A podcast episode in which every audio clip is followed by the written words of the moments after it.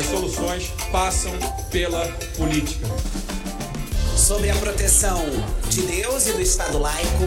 Quem concorda permaneça como está e quem discorda se manifeste. Aprovado o projeto. Se esta casa eleger a primeira mulher sua presidente. Nós estamos aqui há algumas horas já conversando. Está aberta a ordem do dia.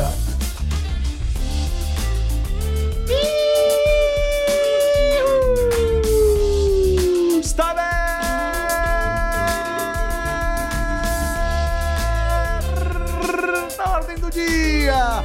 Olá, amigas, olá, amigos! Está no ar mais uma edição do podcast do blog Legislativo, com apoio da Fundação Conrad Adenauer, do Movimento Voto Consciente, da querida Shuri, eu, cientista político Humberto Dantas, na companhia magistral, intelectual, sensacional, etílica, fenomenal dos cientistas políticos Graziela Testa e Vitor Oliveira.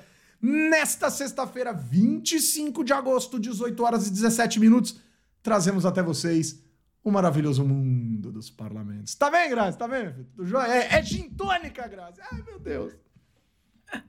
Tô bem, tô com saudade de vocês. Feliz de estar é, mais uma sexta-feira aqui, da pauta infinita. Hoje vai ser narração de futebol, isso aqui, vamos falar rápido, e porque tem assunto, tem assunto. Sensacional. Vitão, tá bem, meu? Onde você tá, Vitão? Naquele localizar do Google, a flechinha tá onde?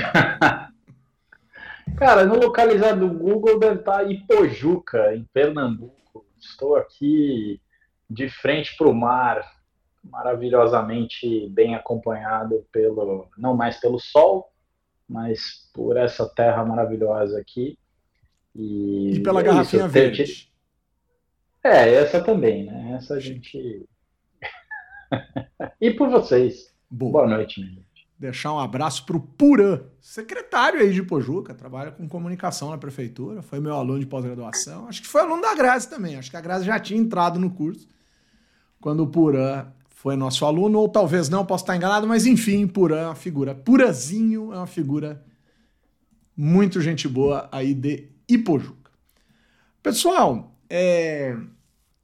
Pauta imensa, mas nunca sem antes, né? Desejar aqui boa noite para o Anderson Santos, bora meu povo, para Beatriz Martinez, a querida Bia lá da FESP, pesquisando e escrevendo projeto de mestrado e ouvindo a gente o Wilson Paz, também conhecido como o conge da Elisângela Grazi ou Rosângela Grazi? Fala pra mim. Olha você aí. Elisângela, é Elisângela, tô zoando.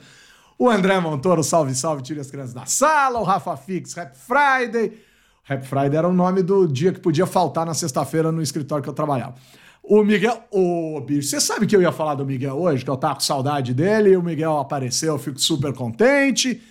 Luz que me ilumina o caminho e que me ajuda a seguir. Nossa queridíssima Sueli Testa, que na semana passada, pela primeira vez, compareceu ao programa sem a Grazi estar, o que foi um milagre, mas deu a sensação de que ficou pouco. tipo, minha filha não tá, não vou ficar nesse negócio. A Gabi Fernandes, o Léo Guarujá dizendo que a coreografia do professor HD é o máximo e segura peão. E vamos que vamos. E é Elisângela mesmo. E o Miguel tá feliz porque eu falei que tava com saudades dele. O Léo colocou mais um lance aqui no, no, no adicional, mas a gente chega lá, Léo, a gente chega lá. Ô, pessoal, cara, é, vamos começar pelas cenas mais, assim, bizarras, assim? Ô, Grazi, é, eu, eu quero te pedir para falar um Qual pouco. Qual delas? Né? É, eu, quero, eu, queria uma, uma pequena narrativa do barraco, ou, do, ou, das respostas, ou da lacração, imitação, blá blá blá. Se bem que a gente combinou que não ia falar tanto assim das CPIs, mas é, eu vou começar com uma só para animar. Primeiro que os militares, de acordo com Marcelo Godoy de Estadão, diz que eles precisam melhorar a imagem deles e que para isso eles precisam, eles precisam lançar a Associação Amigos do Exército e melhorar as condições de benefícios dos militares. Se isso é melhorar a imagem, eu não sei o que é piorar. E tá ruim já, né? Tá o famoso abaixo de saco de bacê, né? Vocês não estão lá muito bem na fotografia. E o negócio tá ficando ruim pro, pro lado de vocês, a não ser que a gente tenha que acreditar no Bolsonaro de que a democracia só existe porque vocês deixam, né? Cambada, cambadinha. Mas, Grazi, duas coisas que me chamam a atenção nessas CPIs, tanto na do DF quanto na do Congresso Nacional. Aquele, aquele, os dois ajudantes de ordem, um, um tá preso e insiste em depor de farda. E os militares estão preocupados em melhorar a imagem e o cara não para de ostentar aquele símbolo do Estado brasileiro que não é dele, é do Estado. Ele não consegue diferenciar. Tá preso o tal do Cid, o Cidinho, né? O tamborete de forró como diria a Karina. E o outro ajudante de ordem, que é um cara, é quase, é quase semi-analfabeto, assim, o jeito que o cara faz, um ogro. O cara disse assim: Eu estive sim no 8 de janeiro. Meu celular que tá retido aí por vocês já mostra as fotos, eu tive mesmo. Mas não tinha ninguém nos prédios que eu entrei dizendo que eu não podia entrar. Ele queria que tivesse assim um espantalho com uma plaquinha dizendo: Fique fora. Tipo aquela coisa do pica-pau, sabe? Keep out. E aí, Grazi, qual foi o barraco que te chamou mais atenção, André? Fazer o quadro aqui, meu barraco predileto, ou meu barraco minha vida, sei lá, qualquer coisa desse tipo. Nossa, barraco numa. Eu, eu queria fazer, na verdade, é, essa semana eu estava pensando que, eventualmente, o, o, dia que eu tiver tempo, o dia que eu. É, né, todas aquelas fantasias que a gente tem quando a gente fica sonhando é, acordado, o dia que eu tiver tempo, eu queria fazer um livro. O dia que eu for herdeiro, né? O dia que provavelmente nunca chegará. o dia que sobrar grana. Sobrar tempo e grana. Isso, isso. É, é, eu queria fazer um livro sobre os escândalos políticos mais lúdicos da República. Né? Não os mais graves, não os com orientação é, de lado, mas os mais lúdicos. Né? E toda vez que se fala que fala Mauro Cid, vem aquela imagem na minha cabeça daquela fotografia do velho tirando a foto do, é, do vidro e se refletindo na foto que é o pai do Mário, Mário Cid, né? Com todo respeito, não estou é, cometendo etarismo, estou falando carinhosamente. É, cara, é, toda, toda essa história é, é, muito difícil não deslegitimar a instituição, né? E eu acho que o que os militares estão é, constatando é que quanto mais eles se envolvem na política, mais eles estão sujeitos ao escrutínio público, e esse escrutínio público, do mesmo jeito que eleva, ele também joga no chão. Né? E eles não estão sabendo lidar com isso e agora estão recorrendo ao parlamento. Né? Agora eles vão querer é, aumentar salário e benefício da, dos, dos uh, da, daqueles que não são os que ganham melhor, do que não estão, não estão nas mais altas patentes, estão buscando esses caminhos. Mas o barraco, meu barraco Minha Vida mais grave essa semana, foi na, no, no, não envolveu ninguém nem de fora, foi entre ah, o, o, fatídico deputado Marco Feliciano, que eu não vou chamar é, de pastor aqui. O sorriso e, mais federal do Brasil. Não, ele devia ir pelo comitê de ética por causa daquele cabelo. Aquilo ali e devia ser colorido. processado no comitê de ética que o, o povo brasileiro. Devia ter isso no Código Penal, né? Crime contra a estética. Meu ah, Deus o bolsonarismo estava todo na cadeia, então. E aí... Exato. Melhor jeito de resolver o problema do bolsonarismo é, é criar a categoria, criar esse tipo penal, crime contra a estética. Desculpa. Não, é um nível assim. E aí ele falou e fez coisas absurdas em relação a Elisiane Gama, né, que tem feito um trabalho é, na relatoria da CPI muito, muito bem, muito bem construído e muito e muito consistente. E, enfim, né? E ela não perdeu a paciência, chamou ele de pessoa abjeta e misógina. Achei ela extremamente é, elegante. É, eu nunca, no, num confronto desse nível, chamei alguém de abjeto e misógino. Eu não sei de vocês. Né? Eu não, isso não faz parte do meu sangue, mas é, é, é Marco Feliciano falou, é, chegou a comentar de bom, uma pessoa, um homem que não gosta de mulheres é misógino. E uma mulher que não gosta de homens é o quê?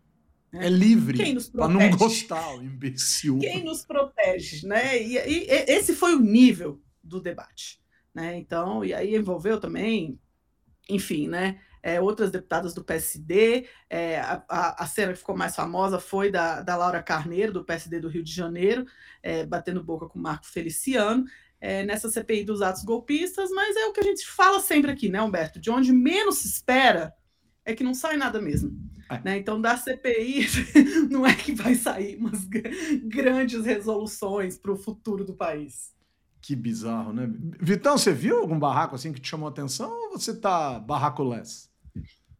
Eu tô barraco-less, mas esse, essa cena particular aí da, da Laura Carneiro, deputada pelo Rio de Janeiro, né, se não me engano, é, pelo Rio. É, que inclusive ficou de fora da última legislatura, né? Ela deve estar tá com também muita coisa para descarregar em cima do bolsonarismo que ela não teve a legislatura passada para fazer isso, né?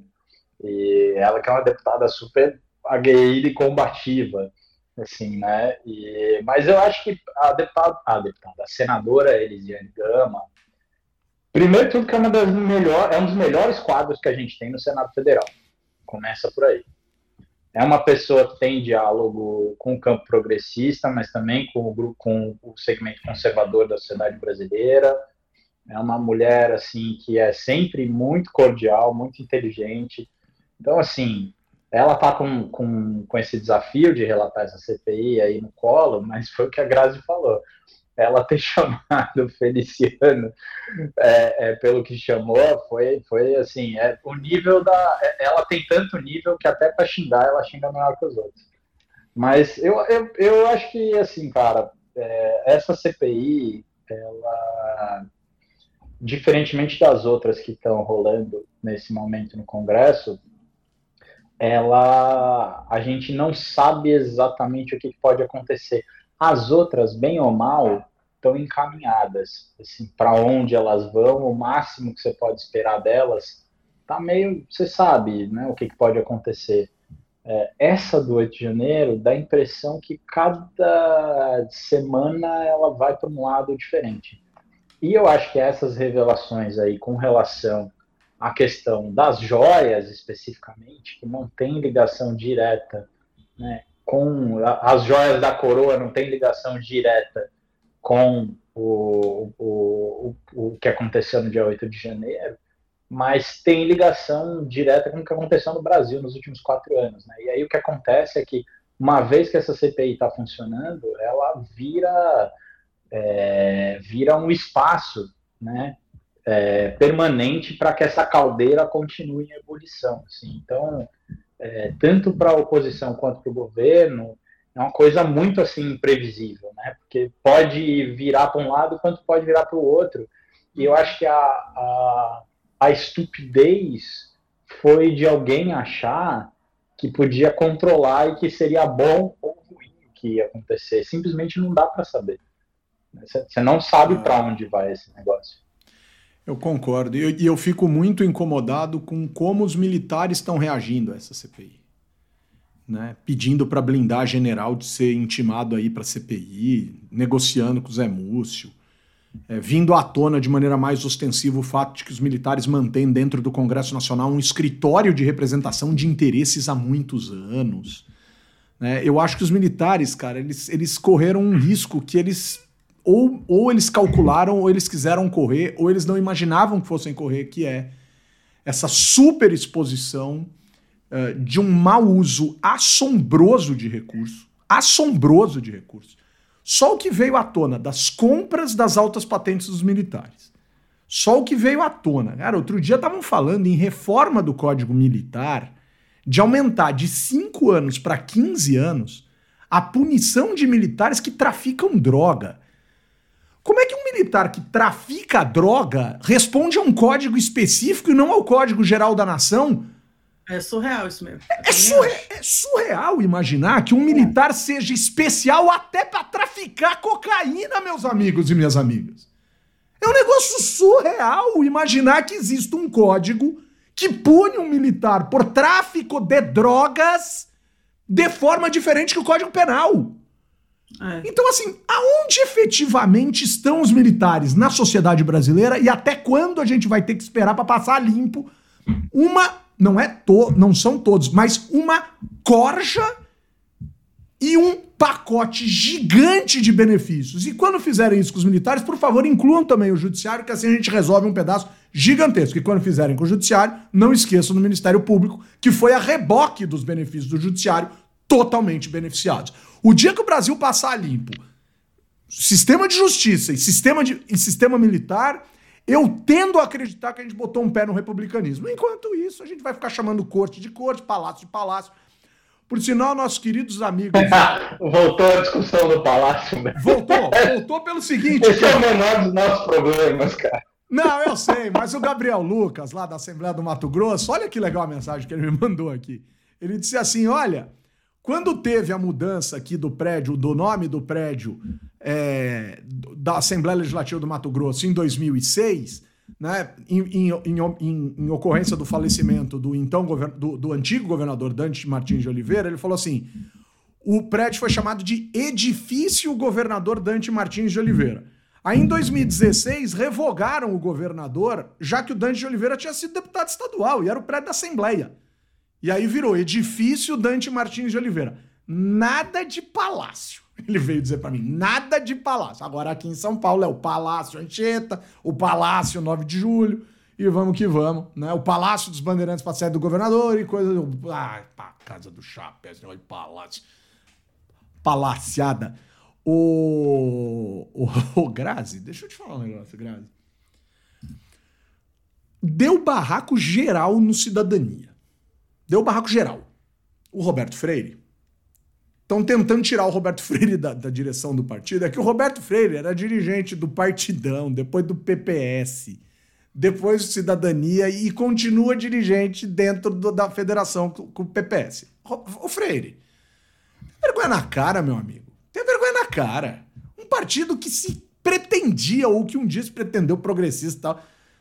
Um verdadeiro feudo mas tudo bem, vai dizer que a lei protege o partido se organizar do jeito que vem entender. Agora ele está sendo quase que enxotado do partido pela. Eu acho engraçado que o, que o Cidadania está em guerra, mas ninguém noticia que o Cidadania é parte de uma federação junto com o PSDB.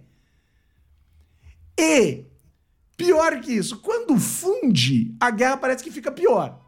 Porque está em curso uma verdadeira guerra entre o legítimo tamborete de forró ACM Neto versus Bivar. E até aí, que demorou, né? É, até é boa. Graças os partidos não conseguem se entender nem de dentro, ou são as fusões que atrapalham. Qual que é o lance, hein, Graça? O que, que a gente espera? A gente quer democracia com os partidos, o que é legítimo, mas os partidos parecem não querer democracia com eles mesmos, né? É um negócio meio maluco, né? Ô, Grazi, só antes de você comentar, gostaria apenas de dizer que quem acompanha esse podcast há muito tempo sabe que a gente fala desse problema aí no União Brasil há muito tempo.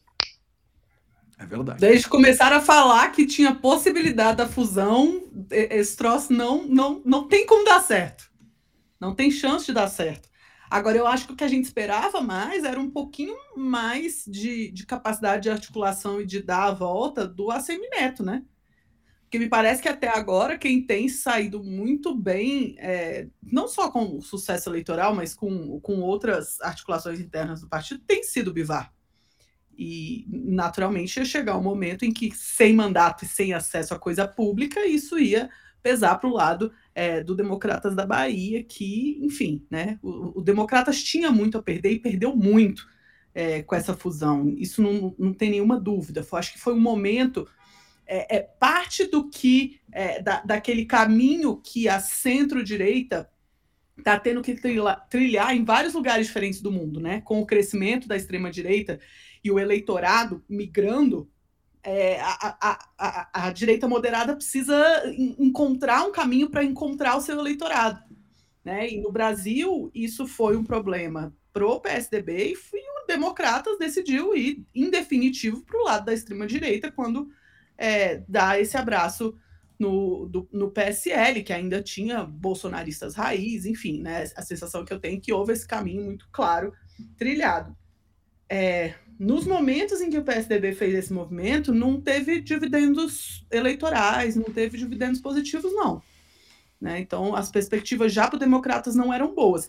Agora, sobre a federação do Cidadania com o PSDB, Humberto, eu acho que era muito improvável a gente ver é, as federações, os partidos agindo de forma de fato federada, com o arranjo que se estabeleceu dentro do legislativo de não ter lideranças comuns.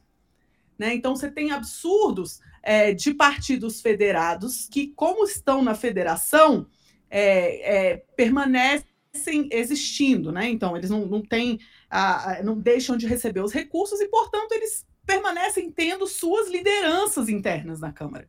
Não deveria ser assim. Né? Deveria ter uma liderança só para a federação, não por partido. Isso já forçaria alguma forma de coesão na, na atuação parlamentar deles. Né? Não sei se evitar os barracos que a gente viu essa semana do, do Cidadania. Acho que não é para evitar mesmo, não. É para essas coisas serem processadas dentro dos partidos. E quanto maiores os partidos vão ficando com mais divisão interna, mais isso a gente vai ver. Não acho que seja um problema em si, mas é, é preciso que tenha espaço para as alas diferentes dentro do, de cada um dos partidos. Eles continuam operando as próprias contas, recebendo dinheiro separado do fundo partidário, eleitoral. É um negócio estranho isso, cara. A gente vai precisar discutir, o Brasil vai precisar debater isso. Inclusive, está na pauta da reforma política, a gente vai falar daqui a pouco. Não sei se nesses termos, mas o objetivo da federação era de que, de alguma maneira, os partidos convergissem e, no, e, e no... Era salvar o PCdoB. Era salvar o PCdoB, né? E num sentido, em algum sentido, fazer com que eles convergissem a ponto de poderem se fundir. É, a federação, numa primeira interpretação, era um namoro, usando, um, usando umas alusões, umas alegorias meio bolsonaristas, assim, era um, era um namoro que levaria ao casamento, que levaria à fusão. Mas não sei se foi desse jeito, não, Gil. Não sei. O Fernando Guarnieri, professor Fernando Guarnieri, disse desde o começo, cara, isso é só uma desculpa para continuar se coligando. E eu não, sinceramente, aqui um debate democrático, tá? enfim, eu não, não, sei se eu tinha concordado muito com isso, mas agora olhando cidadania agindo desse jeito, eu tendo bem a concordar com o Fernando em não, alguma mal ou bem é nacional, pelo menos, né? As coligações não eram nacionais. É, Nisso funcionou. É, é. Aí fez a coisa nossa. É, é, é interessante. É interessante, né? É interessante. É interessante. O Leocádio dizendo aqui: vou usar meu lugar de fala. Lugar de fala dele. O episódio do Seminho Negão afundou a carreira do governador. Porque lembrando, a. Não, mas com certeza, né, gente? Pelo amor de Deus, aquilo ali. Sensacional. Que é isso, né? Sensacional. O, o João é Carlos pode. Moreno chegou atrasado, mas chegou. O Matheus Araújo chegou atrasado, mas chegou. A gente já bateu o pico de 23 mil pessoas nesse programa hoje. O programa tá animadíssimo, interessantíssimo, incrível. Gente, deem likes. Apertem o like aí. Aperta aí o sininho aí, badala o, o badalo, bota é like. pra cima. Like. É, pra Pede, cima. Pede like. Like. Isso. Like. Could you like me, please? Could you like me, please? e alguém aprendeu a apertar o botãozinho do. Ai, do... meu Deus. E eu tô é, Graça, eu achei que tá eu ia reclamar de você, mas é a Graça. A Graça tá dançando, ela tá bailando, né?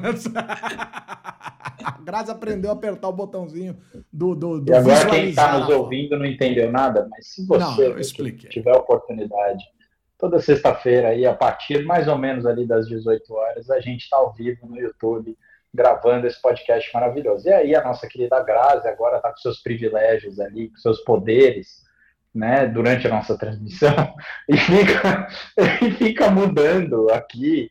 O, qual, qual que é o nome disso? O, o layout. O, layout. o layout aqui das nossas câmeras durante a transmissão. É uma desgraça. Olha isso, não pode dar brinquedo para criança. É, é isso, entendeu o que acontece? O pessoal, deixa eu dizer aqui, deixa eu falar um negócio que eu vou ter uma coisa nova aqui para contar para vocês. É um, é quase que um ensaio não vai ser um quadro, porque a gente espera que isso nunca aconteça em larga escala, mas é, nota de pesar. Nota de pesar. Faleceu no último dia 7 de agosto, na capital do estado do Rio Grande do Sul, o parlamento municipal. A Câmara Municipal de Porto Alegre pereceu, faleceu, morreu, perdeu sentido, deixou de existir aos olhos da moral e da ética. Com ela, jaz seus membros. Uma cambada de inconsequente que, por mais que não tenha atuado no plural no que diz respeito à votação, porque é um tipo de projeto que tramita numa lógica um pouco distinta, mas permitiram que fosse sancionado e o, e o prefeito ou fugiu ou aproveitaram que ele não estava ali no exercício para fazerem uma outra manobra, o parlamento porto-alegrense, e espero que depois da repercussão bem negativa retroaja-se, apesar de que eu acho que deve ter muita gente na cidade que gosta da ideia, assim como pelo Brasil inteiro talvez goste, mas foi incluído no calendário da cidade de Porto Alegre a data comemorativa intitulada Dia Municipal do Patriota. A saber, a por razões óbvias, 8 de janeiro. Eu queria só sugerir aos senhores e às senhoras, vereadores e vereadoras de Porto Alegre, que também colocassem no calendário da cidade o dia do cafajeste, o dia do canalha, o dia do golpista, o dia da hipocrisia, o dia da infâmia, o dia da calhordice, o dia da safadeza, da sacanagem, da ordinarice e, parafraseando Elisiane Gama, o dia do abjeta e o dia do que, Grazi? Misógino. E, não, misógino não é o caso, mas enfim. O dia da imbecilidade parlamentar, 8 de janeiro. Mas por enquanto só em Porto Alegre. As outras cidades que seguiram o exemplo seguirão mesmo assim. E eu tô pedindo para vocês falarem mal de mim porque eu tô falando mal de vocês. Façam isso, façam isso. Votem qualquer coisa aí, façam. Eu tô estimulando vocês. Cambada de animal, cambada de estúpido, cambada de trouxa. E cadê o Ministério Público e o Poder Judiciário? Porque nesse tipo de idiotice, eu sou plenamente favorável que a justiça enfie o dedo, os 10, os 20 dedos, caia de quatro assim em cima desse animal. O autor do projeto já foi caçado por crime eleitoral. Ele nem mais na Câmara está. E é um cara cujo sobrenome, as duas primeiras sílabas, forma boba. É uma bobinha. É um trouxa de um idiota né? E vamos seguir a vida. Alguma coisa, ô, ô Vitão? Quer falar de Porto Alegre? Eu gosto só o Vitão dizer assim sempre que- umas, umas questões. Du- du- duas questões, né? Porto Alegre é uma cidade complicada porque, primeiro de tudo, né, foi a única cidade que na época da Revolução Farroupilha, a única não, mas no Rio Grande do Sul, quando teve a Revolução Farroupilha, ou Levante Farroupilha, seja lá como vocês gostariam de chamar, Porto Alegre continuou junto com o poder imperial, continuou junto com o Rio de Janeiro. E o mais curioso é que hoje em dia comemoram ali a Farroupilha, tem o Parque Farroupilha, não sei o quê. Mas Porto Alegre nunca foi uma cidade que aderiu a. Então, assim, Porto Alegre é uma cidade que tem as suas esquisitices desse ponto de vista, assim. Agora, algo que é peculiar aos parlamentos subnacionais no Brasil, particularmente as câmaras municipais nas grandes cidades, é a aprovação de um projeto por parlamentar, por deputado, por vereador né, meio que pelo menos um ou dois, depende do lugar, tem esse, existe esse costume em vários parlamentos do Brasil afora de, por ano ou por legislatura, enfim, de se conceder a aprovação de um parlamento. Muitas vezes você tem um listão lá, e aí os parlamentares vão, não, esse aqui de jeito nenhum, esse outro aqui pode, tudo bem, uh, e vão vetando os que seriam mais absurdos, ou às vezes simplesmente a coisa vai meio de boca. É, eu tenho um pouco a impressão que em Porto Alegre pode ter acontecido isso, passou desse jeito, porque é muito curioso que nem, uh, uh, nem a, as forças que, por assim dizer, são comprometidas minimamente com a democracia, não prestaram atenção nisso. Entendeu? Tudo bem, passou dispensando a competência do plenário, mas, gente, dá para fazer recurso, dá... assim, não tinha ninguém olhando para esse negócio. Então, dá, dá para fazer tudo, cara. Eu dei a impressão que foi uma comida de bola geral, assim. E, e, e, eu concordo muito contigo. É flagrantemente inconstitucional esse negócio, precisa ser derrubado isso daí. Eu dou ré em todas as minhas falas se derrubarem. Todas. E elogiarei nome a nome que lutar pela derrubada.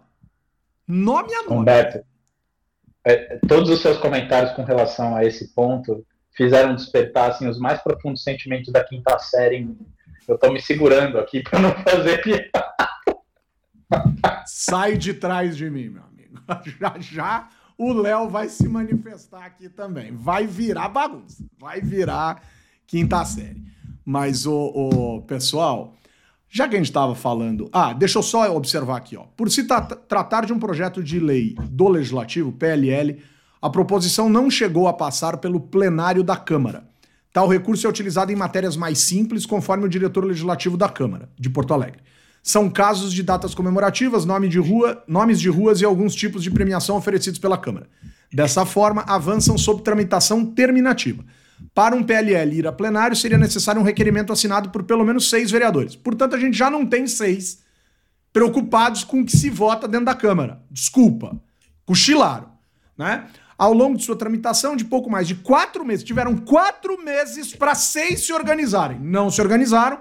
O texto passou tanto pela Procuradoria como pelas três comissões permanentes da Casa. Nas duas primeiras etapas, na Procuradoria e na Comissão de Constituição e Justiça, foram analisados se havia algum problema jurídico, o que não foi constatado. Ou seja, para além de tudo, ou é ausência de técnica ou é déficit de caráter.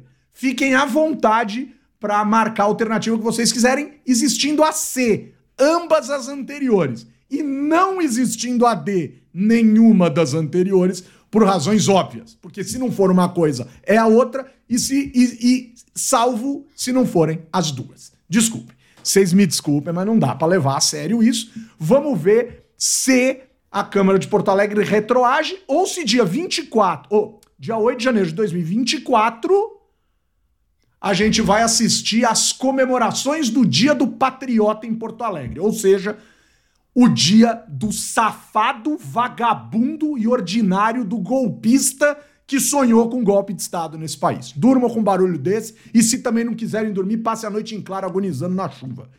O... Ai, chuva. Mandem pra cá. Mandem pra cá. na chuva, né? Mandem para o Brasil. Se virem, falem para ela que estamos aqui à espera. O Grazi, o arcabouço fechou. Né? Tem, ou seja, olha que legal. Acabou o teto de gastos. Porque a condição para acabar o teto de gastos, que ia acabar de qualquer jeito, que tinha que ter uma lei nova, era a criação de uma lei nova para o estabelecimento dos limites fiscais do Brasil. Então, quando se revogou aquilo, houve um compromisso de se criar algo novo. Criou-se. Uhum. Criou-se. Então, arcabouço fiscal, esse nome horroroso, ridículo, calabouço fiscal, caso que seja, criou-se essa porcaria. Criou-se essa tranqueira. Criada a tranqueira, existia uma expectativa em relação à votação dessa tranqueira. E o Lula estava prometendo fazer a reforma ministerial e disse: olha, vocês não vão se arrepender. Isso veio da África do Sul, tá? Mas eu não queria, eu não queria é, que, eu não queria que a gente tratasse de reforma ministerial agora, porque o Bolsonaro está nos holofotes e está sangrando, disse o Lula, para interlocutores. Ele não falou isso diretamente.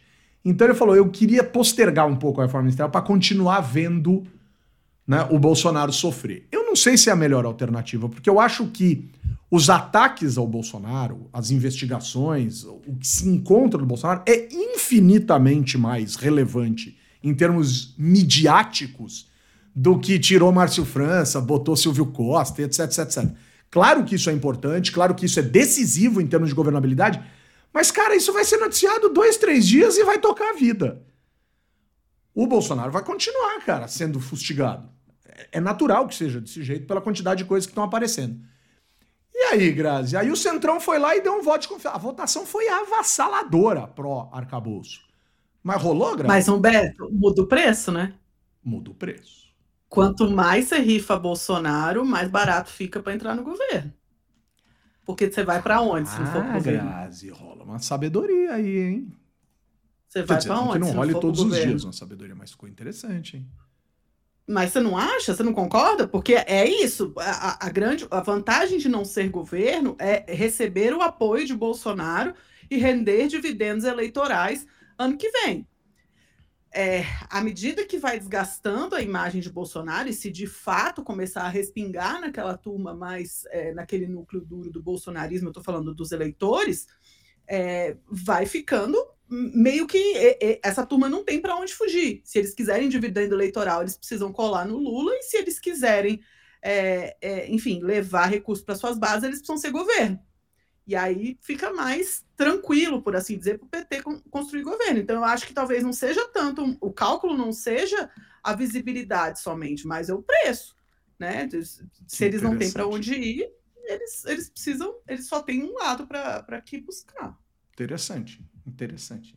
O João Carlos Lorena disse, Grazi, que o engraçado é que fizeram o lance de Porto Alegre justo no dia do soldado. A galera é muito trouxa, né, bicho? Que dia é o dia do soldado, gente? O que... Ah, dia 7 de agosto, deve ser. Acho que é dia 7 de agosto.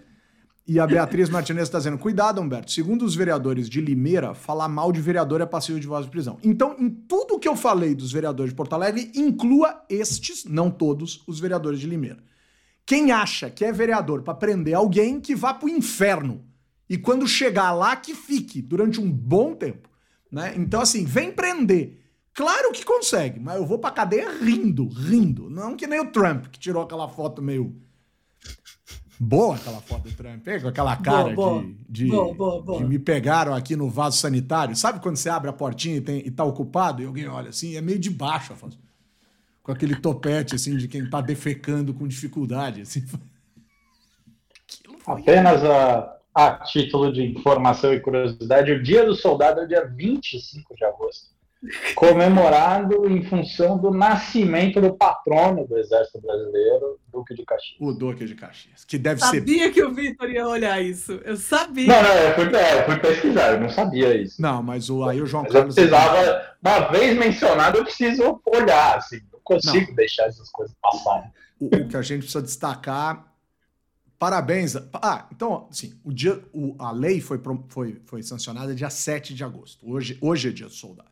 Hoje é dia do soldado. Hoje parabéns, é dia do soldados. Então, parabéns aos, aos soldados honestos, corretos, não claro. golpistas, que efetivamente cumprem o papel de funcionários públicos pagos com dinheiro dos cidadãos para proteger o Estado brasileiro.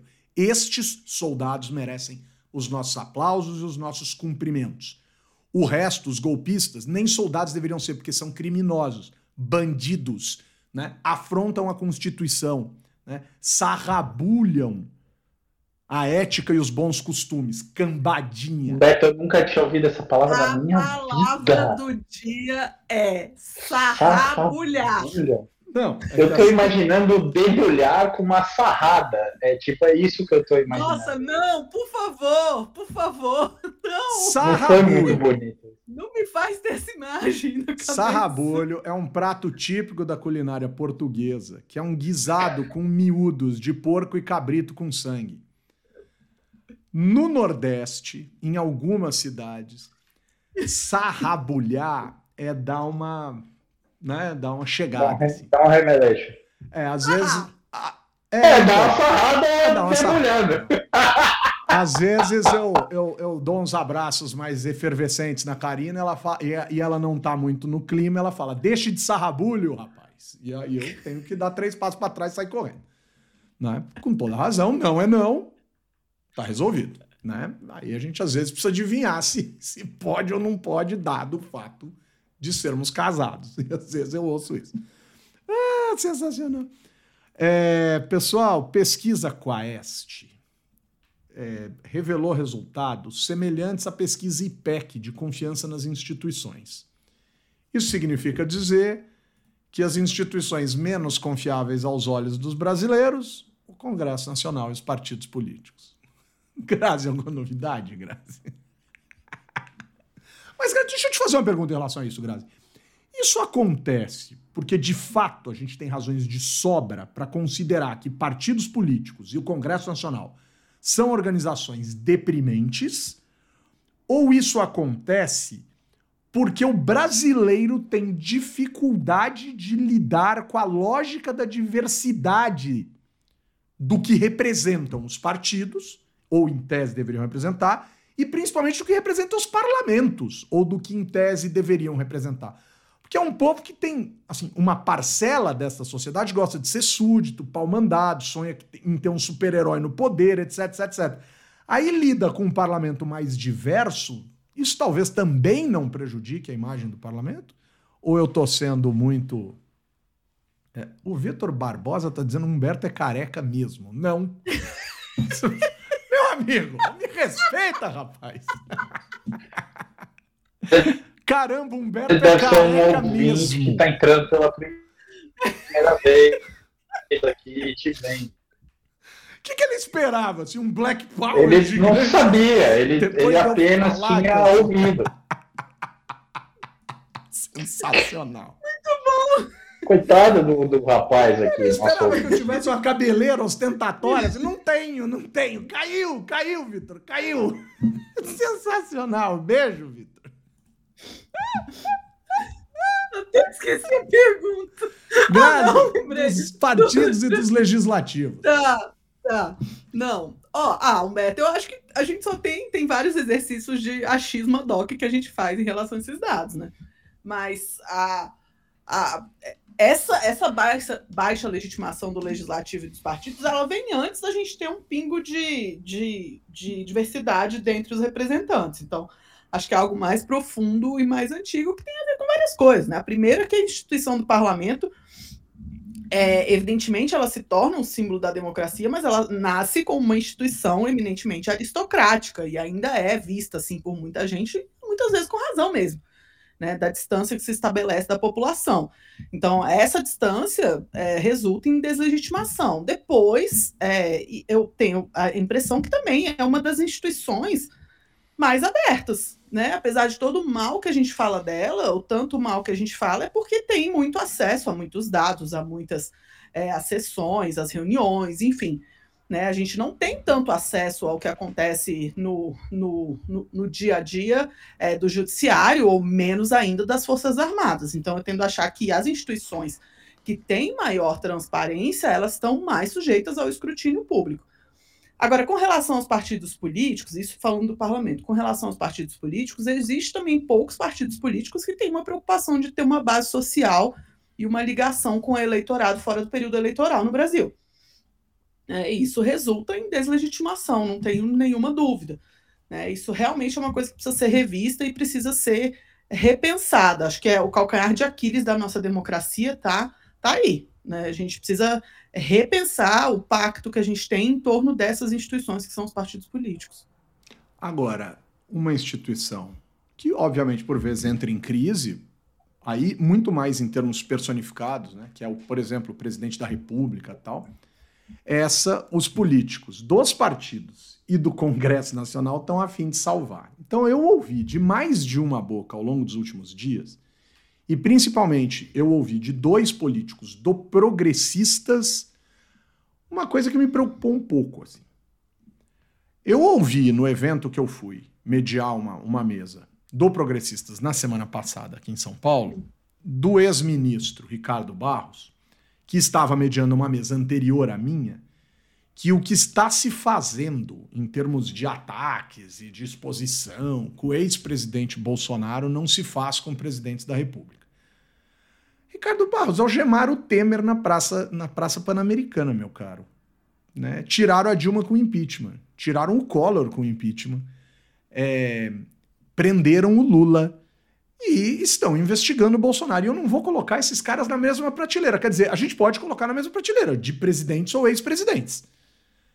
Mas eu não estou aqui comparando, porque aí entra, inclusive, aquela efervescência ideológica, aquela bobajada toda. Mas aonde que a gente tem que ter uma lei, Ricardo Barros? E isso o Lira tem falado ao longo dos últimos dias, sistematicamente, ambos do progressistas.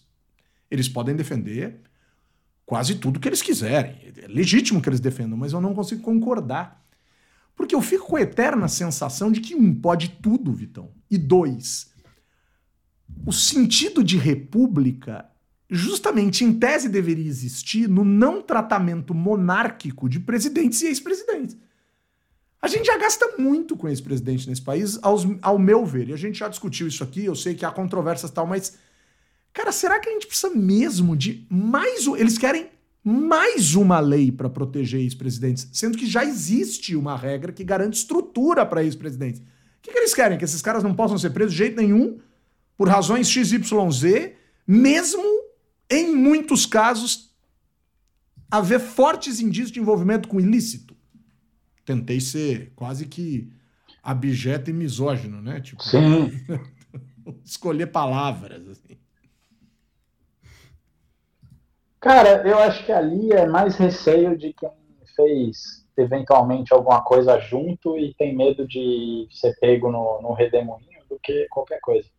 Porque, bem ou mal, assim, acho que a estrutura que o Brasil confere a ex-presidentes é bastante razoável, acho que bastante equilibrada para a importância do cargo, tanto do ponto de vista, acho que jurídico, quanto principalmente do ponto de vista de estrutura que eles têm, de ter direito à segurança, de ter direito a um, a um secretário, né, uma pessoa, enfim, paga pelo Estado, para que eu acho que é essas coisas são importantes, sim, porque, é, assim, é, as pessoas precisam ser tratadas, né, isso é o princípio do direito, na medida da sua desigualdade, e aí tem uma questão que é a responsabilidade da memória, inclusive, que ex-presidentes têm. Né? Tem uma diferença fundamental. O cara sentou na cadeira e tomou decisões e conversou com pessoas e ouviu informações e dialogou com outros presidentes. Tem uma questão de Estado aí que é relevante. Para além disso, cara, é blindar juridicamente ex-presidente, aí é, aí é outro planeta. Agora, assim, a gente meio que, como você bem disse, já lidou com isso de outras formas, né? A Dilma acabou de ser inocentada pelo STJ, se não me engano, aqui, né? Pelo assim, TRF1. TRF1, perdão. Reafirmou é... a decisão. Então, assim, acho que tem uma. É, é... Eles precisam estar sujeitos às mesmas leis, mas eles precisam ter condições diferentes em função da responsabilidade que carregaram. Ponto. Apenas isso. Né? E acho que, para além disso, é o que está acontecendo nos Estados Unidos, agora que eles estão discutindo o que está acontecendo com o Trump. Uhum. Entendeu? E o Trump foi fichado hoje, se não me engano, ou ontem. Ontem. Tirou fotinho e tudo na delegacia lá. Foto e 200 mil dólares de, de multa para não ser preso. No pior Pagou presídio fiança. dos Estados Unidos. No pior presídio dos Estados Unidos. Ele quis ir lá. Pior presídio dos Estados Unidos. Então, assim, acho que, cara, tem aí uma, é, uma questão de. O presidencialismo, por mais que a gente trate ele. Presidentes são reizinhos temporários, cara. Então, assim, gostemos ou não, a gente dá um tratamento inspirado no que os Estados Unidos criaram é, que também é meio monárquico para esses caras, entendeu? É diferente de uma, um tratamento mais pedestre que se dá para os primeiros ministros, que inclusive do ponto de vista da ocupação e a saída do cargo é uma coisa bem mais trivial, né? Então assim acho que tem vários ritos e tal que são constitutivos do que a gente chama de democracia é, mas que eu acho que a gente tem que rediscuti-los ao longo do tempo. Me parece que esse é um momento crucial para reafirmar o fato de que, sim, ex-presidentes são diferentes em função da responsabilidade que carregaram, merecem um tratamento especial por conta de algumas questões, mas não um tratamento jurídico diferente. Não podem ser blindados. Acho que é o momento de reafirmar isso. Essa questão do parlamentarismo é bem legal de pensar, assim, porque realmente no, no, nos regimes parlamentaristas em larga medida, não tem nem fase de transição, né? Tipo, um tira as coisas da gaveta, o outro vem e coloca. Não, é tipo, meu, vai embora, velho. Ocupa a residência amanhã porque o inquilino novo vai chegar. É, enquanto isso, tem ex-deputado que perdeu a eleição ano passado que ainda está morando em apartamento funcional em Brasília. Quero lembrar isso. Falta alguém para bater na porta e dizer: Orda! Orda! é, Grazi, ainda tem uns caras aí que estão habitando apartamentos funcionais, só que não vão sair. Não vão sair. Não querem sair, tem direito, que vai ficar, que tá difícil, Cara. que não encontra imóvel. Amigo, isso é um problema da sociedade brasileira. Quer dizer, é difícil, né? É difícil, tá louco. Esses caras se acham acima de qualquer coisa. Benzadeus. Meu Deus do céu. O, o Grazi, tem pauta positiva hoje, Grazi? Tem, a gente tinha tem. colocado no Legislativo Me Ajuda a Te Ajudar. Aí você sugeriu o ponto positivo. Eu achei, achei bom da sua parte. Achei bom. Essa história foi ótima. Porque o meu ponto é que demorou muito e ainda tá demorando. E o seu ponto é que pelo menos saiu. Ou seja, o copo do Dantas tá meio vazio e o da Graça tá meio cheio. E é bem mais legal o copo meio cheio, né, Graça? O que, que rolou, hein, Graça? É mais legal, mas rola um esfofink também, né? Eu acho que não é uma coisa assim é, que em absoluto é muito bom. É, é, é, pelo menos aconteceu, né? A Corregedoria da Câmara de São Paulo finalmente aprovou a cassação do Camilo Cristófaro do Avante. É, Para quem não se lembra, em maio de 2022, durante a sessão do plenário, ele teve um áudio vazado em que ele dizia que a, lavar a calçada, que não lavar a calçada, é não lavar a calçada, abre aspas, era coisa de preto, fecha aspas. Né? Então, é, de fato, a boa notícia é que é, a corregedoria aprovou a cassação e a má notícia é que levou mais de um ano para avaliar uma, uma coisa absolutamente escabrosa desse nível. Né? Mas, é... assim, como três anos atrás, cinco anos atrás, provavelmente não aprovaria, vamos botar no, no pauta positiva aqui do Legislativo. Acho Gosto. que merece, sim. Boa, boa. E o interessante é que ele disse na época que Primeiro disse que escapou, foi sem pensar, aquelas coisas sempre, né? É que, é que, nem aquela história daquele blogueirinho lá, daquele influencerzinho que quando bebe vira nazista, mas aí a culpa é da cerveja. Né? É igualzinho. É, isso é igualzinho. Mesmo, isso mesmo. Aí ele disse, na verdade, depois ele disse que ele estava falando de um carro preto. Um carro. Quer dizer, cara, as pessoas falam as idiotices, me... não apaga. Mas a melhor coisa é dizer, nossa, que idiotice que eu falei, bobagem, desculpa, perdão, e tentar, sei lá, velho, melhorar na vida. Não fica passando o recibo de que os outros são idiotas. Porque, ô Camilinho, com todo respeito, cara, é. Você proferiu racismo em pó. O resto, cara, é, é tentar melhorar como ser humano e se livrar dessa mazela medonha. Não, você vem falar que a gente é idiota porque não te entendeu. Ah, velho. Aproveitando pelo conjunto da obra, já vai tarde, né, velho? Só isso já justificaria. Mas já vai tarde, né? Já vai tarde. Adiós. Abraços. E que bom que a mídia cobriu bastante. Porque é uhum. é isso que vereador gosta. Então, eu também acho que uma parcela dos votos amealhados pela cassação ainda vai para plenário, hein? E no plenário tudo pode mudar. É, Mas uma é. quantidade dos votos acumulados na, dentro da comissão foi porque a Rede Globo estava lá dentro filmando. E entrevistou o cara que foi o relator do processo e etc. Tem que dar visibilidade mesmo. Tem que dar visibilidade mesmo. E é isso que esses caras querem.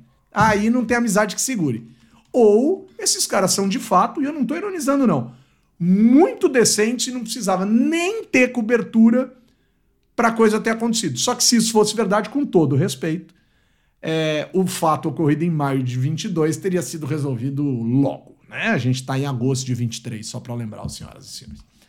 Vamos fechar aqui, pessoal. Bom, a, a, o Vitão, a Simone Tebet disse que a tributária sai até dezembro. Eu adoro quando o ministro resolve agendar o Congresso, porque normalmente dá errado.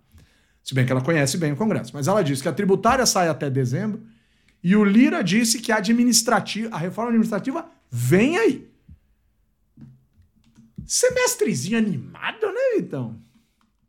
É caro. o pessoal tá trabalhando, né? Não dá para dizer que eles não vão votar nada.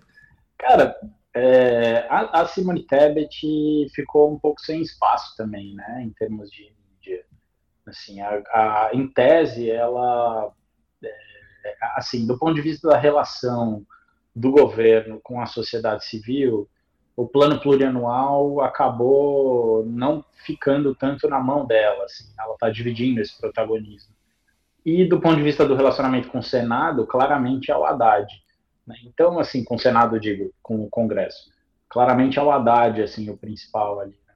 Então, ela está um pouco, acho que, perdida, assim, nessa, nessa festa, e, e aí a gente precisa entender um pouco se ela não está tentando também trazer um pouco de protagonismo quando ela fala esse tipo de coisa, né, para ela.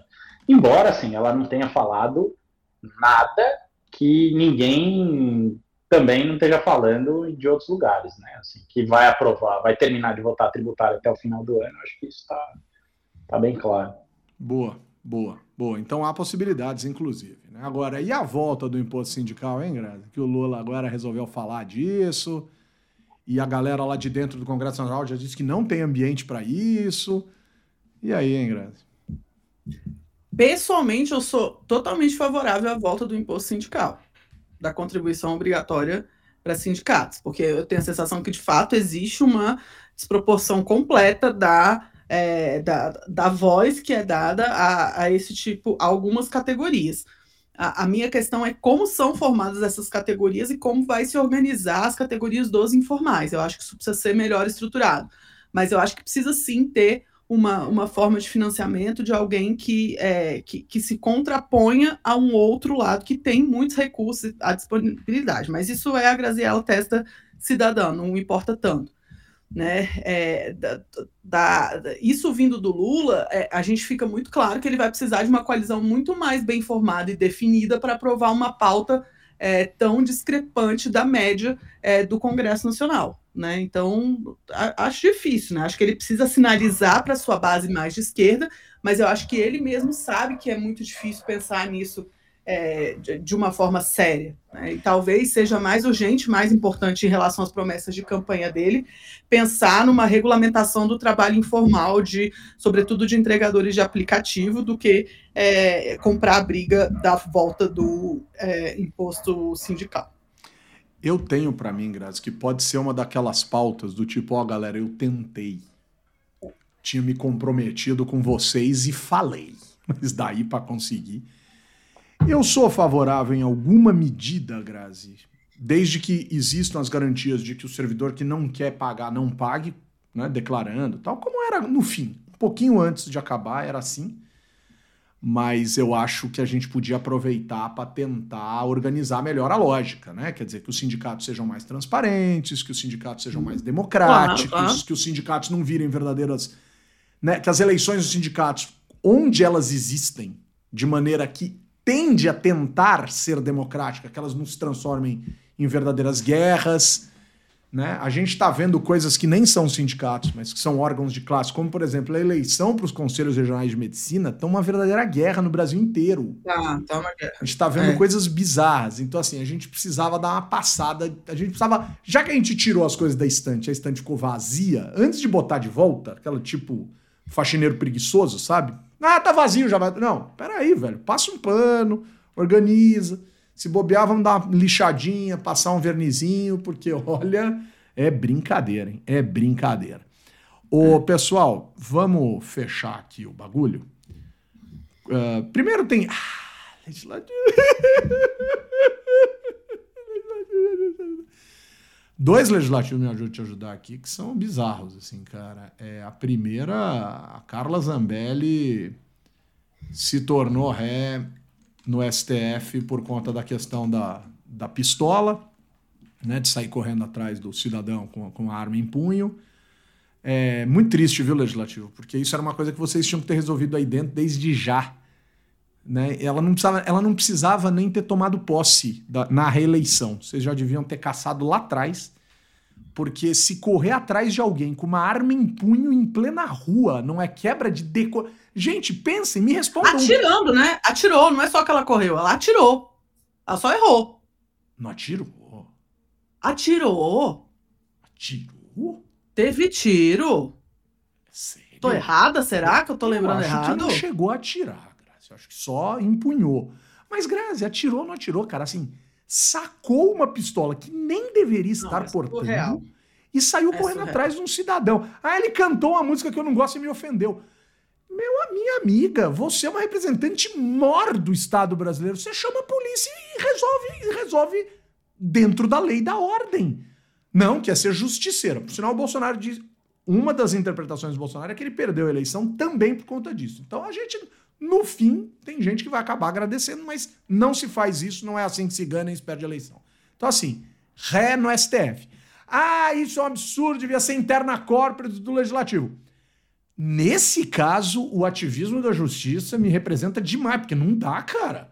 Que isso, cara? O legislativo ausente desse jeito. Então, senhores parlamentares, vamos com calma aí, que no caminho a gente se, se encontra. E. Só, só, um, só um comentário, Humberto. Aqui, a, a notícia que saiu na época falou que ela sacou e apontou a arma para a rua em São Paulo, é, para homem na rua em São Paulo, e no vídeo é possível ouvir barulhos de tiro. Ah, que pode então, ter sido dela ou de outra pessoa, enfim. Foi mas... dela ou foi de um dos seguranças, ou é, é, é isso. Se, se Deus fosse quente em Tarantino, a coisa tinha sido mais quente. Porque aí não é só sacar, né, velho? Aí o bagulho é louco. Louco. Ah, oh, boa, boa, eu gostei. Eu gostei dessa do Léo. A Zambelli daria uma nova temporada de Savana. Ah, daria mesmo, hein? Eu vou começar a pensar nisso seriamente. Só para fechar aqui, pessoal, a... deu no Estadão. Mas tá? aí é um mico-leão dourado, né? Ah, total, não, imagina. Madeixas. Não, aquele. É, aquelas madeixas dela. Foi o segurança dela que atirou, a Beatriz está dizendo. Ó, notícia de hoje às nove e meia da manhã, do Tássio Lohan aqui no Estadão.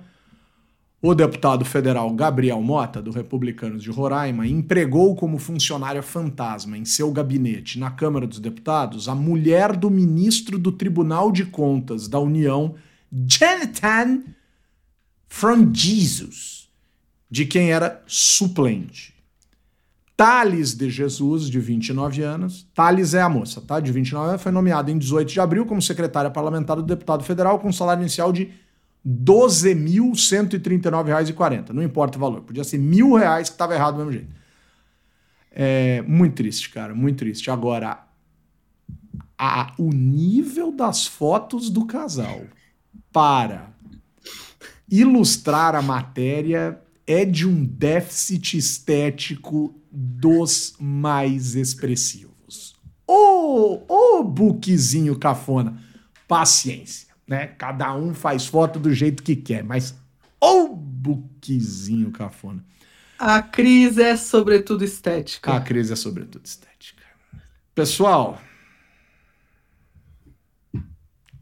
Grazi, você dirige tratores, Grazi? Sabe dirigir trator? Não? Não. Quer Sou contra o... tratores. Pessoalmente, Quer... contra tratores. Quer deixar o trator para semana que vem, Grazi? Vamos deixar o trator para semana que vem? Já tem uma hora de programa. A gente vamos, precisa vamos. falar de reforma política. Mas vamos deixar andar essa semana para ver se o grupo de trabalho que vai falar de reforma política em velocidade relâmpago do irresponsável que instituiu o grupo de trabalho, senhor Lira, o senhor é irresponsável, cara. Ninguém estava falando de reforma política, você institui um grupo de trabalho dia 25 de agosto para aprovar as coisas até o comecinho de outubro. O senhor está de brincation to mina. Né? Detalhe, nas duas casas. O senhor está de, é. tá de brinca, o senhor está de piada, né, Lira? O senhor está de piada. O senhor é um irresponsável na função de legislador. Quantas audiências públicas? Quantas consultas à sociedade? Quanto tempo o senhor vai dar para o Senado? O senhor está enfiando a faca no, no, no pescoço do Senado com esse grupo de trabalho. O senhor está sendo um pouco estratégico. O senhor está comprando briga com o Rodrigo Pacheco. Mas semana que vem a gente fala. Então eu vou só terminar dizendo que, por mais que o Lira tenha dito que cortes serão necessários em termos orçamentários, o que eu acho que está certo, ele está olhando ali, está achando que vai ser, é, foram aprovadas as MPs de maneira unificada na Câmara dos Deputados do reajuste do salário mínimo, que, se é, aprovada de forma final, vai para 1.320 cruzados novos e atualização da tabela do imposto de renda, que a galera do CLT agradece, porque aí dá um. dá um subidinha no, na linha de corte do leão. Cri, cri. Vamos lá. O... Essa foi boa, hein? O Vitor Oliveira. Me dá um abraço virtual. Rapaz, tô, passei essa semana viajando aí, tô, tô, tô fraco de, de abraços virtuais aqui. Nem pro garçom do hotel, né? Aquele garçom gente Não, boa. rapaz, até. Pois é, não, tá, tudo, tá tudo certo aqui. tudo em casa. Mas ele com certeza não tá me ouvindo. Então...